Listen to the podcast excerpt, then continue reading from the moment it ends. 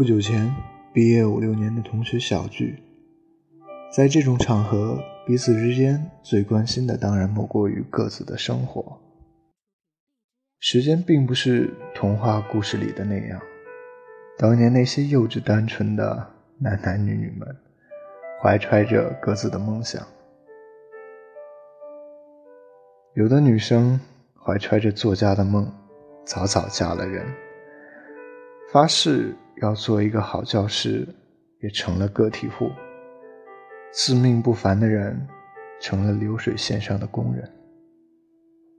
在时间的背后，我们各安其命，各奔前程。坤人长得帅气，高高大大的样子，却是班上出了名的调皮鬼，抽烟、喝酒、打架、早恋。和街上的小混混称兄道弟，成绩并不出色。他来自县城，对于我们这些贫穷山村里的孩子们来说，无疑是一个有钱人。在我们疲于应付各种考试，用着父母提供的每月一百五十块钱的生活费，并为未来忧心忡忡的时候，他却在每月四百元的生活费里，活得像个小皇帝。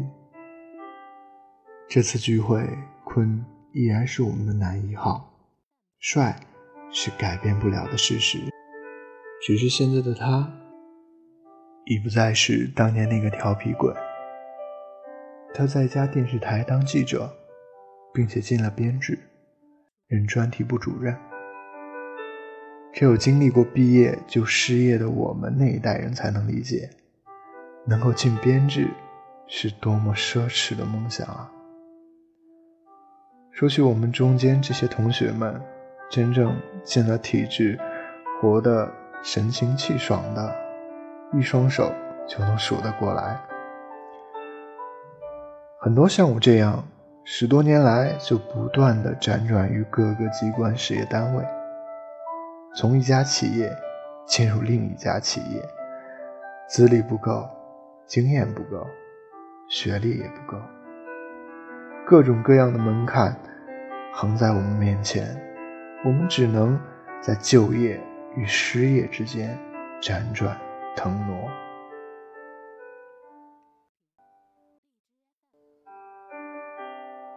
酒酣之际，就有人调侃说：“坤。”当年你是怎么考进电视台的呀？不会是走了后门吧？坤也不恼，只是淡淡的说：“他是从三十二名应试者中笔试面试第一名的成绩考进去的。”然后他在有一搭无一搭的闲聊中，我们才知道，他的那一段路程其实走得和我们一样辛苦。他先后做过保安，给别人开过小车，当过移动公司市场部的经理，做过五年的电视台临时工，自修大学文凭，半夜三更爬起来学着写专题片的稿件，无数个夜里做梦都是节目脚本的安排，一个镜头的拍摄角度。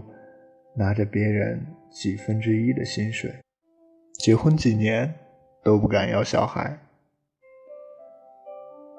偶尔听闻临县电视台正在招聘正式记者，他毅然去报名参加考试，考上了，又忍受了多年的两地分居。因为我也有过同样在电视台编辑的经历，听闻当年。连作文都写的牛头不对马嘴的他，也要负责所有的稿件，瞬间就明白了坤的辛苦。那些年在电视台，我常常是先回家倒头就睡，然后凌晨三点多，在闹铃声里开始起来写稿，看到太阳慢慢升起来，第一篇稿才写完。然后便是红着兔子一样的眼睛去上班，我自认为还是有些文字功底的，但那几年的电视台工作经历让我活得憔悴不堪。再想想困在那样一个地方，同样在青春的日子里忍受着岁月给予的煎熬，便会明白辛苦的意义。我们总是用世俗的惯例去套用每一个人的成功，其实辛苦。都是在别人的笑容背后，在我们看不见的地方。坤笑着说：“这些年刺眼的白发是他看得见的收获，那都是半夜挑灯写稿熬出来的。”我们总是觉得时运不济，怀才不遇，没有当官发财的好父母，没有助人为乐的伯乐。于是我们大多数人一路成长，一路抱怨，哼哼唧唧，然后转眼青春就没有了。我们又开始感叹，应该在年轻的时候更努力一些呀。可是还有什么用呢？青春是最容易走丢的。如果你现在过得不好，那么一定是你当年的辛苦还不够。所幸老天宽容，从那一秒开始醒悟吧，也许为时还不算晚呢。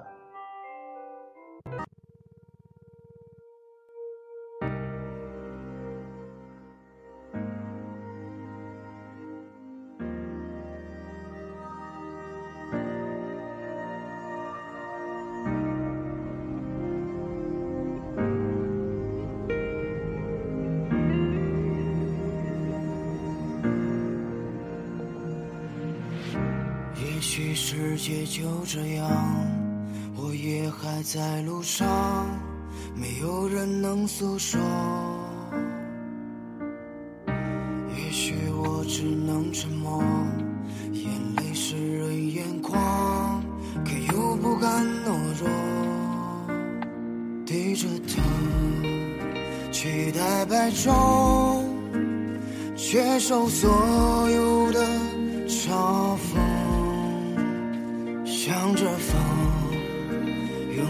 彩虹，勇敢的向前走。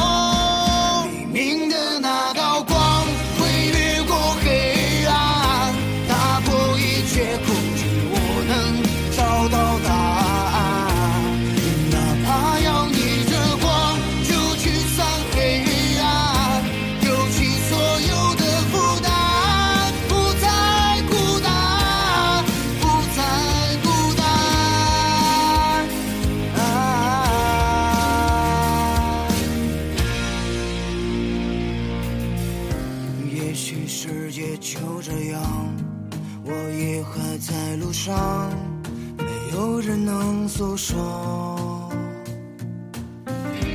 也许我只能沉默，眼泪湿润眼眶，可又不敢懦弱。低着头，期待白昼，接受所有的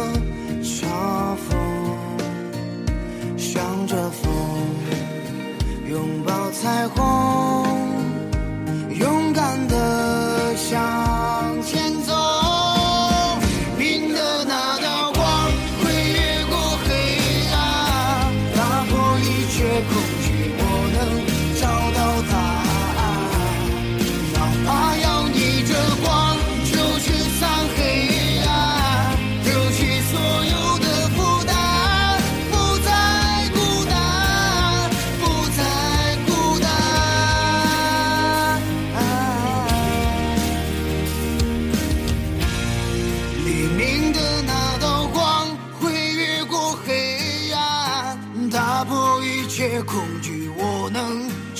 Thà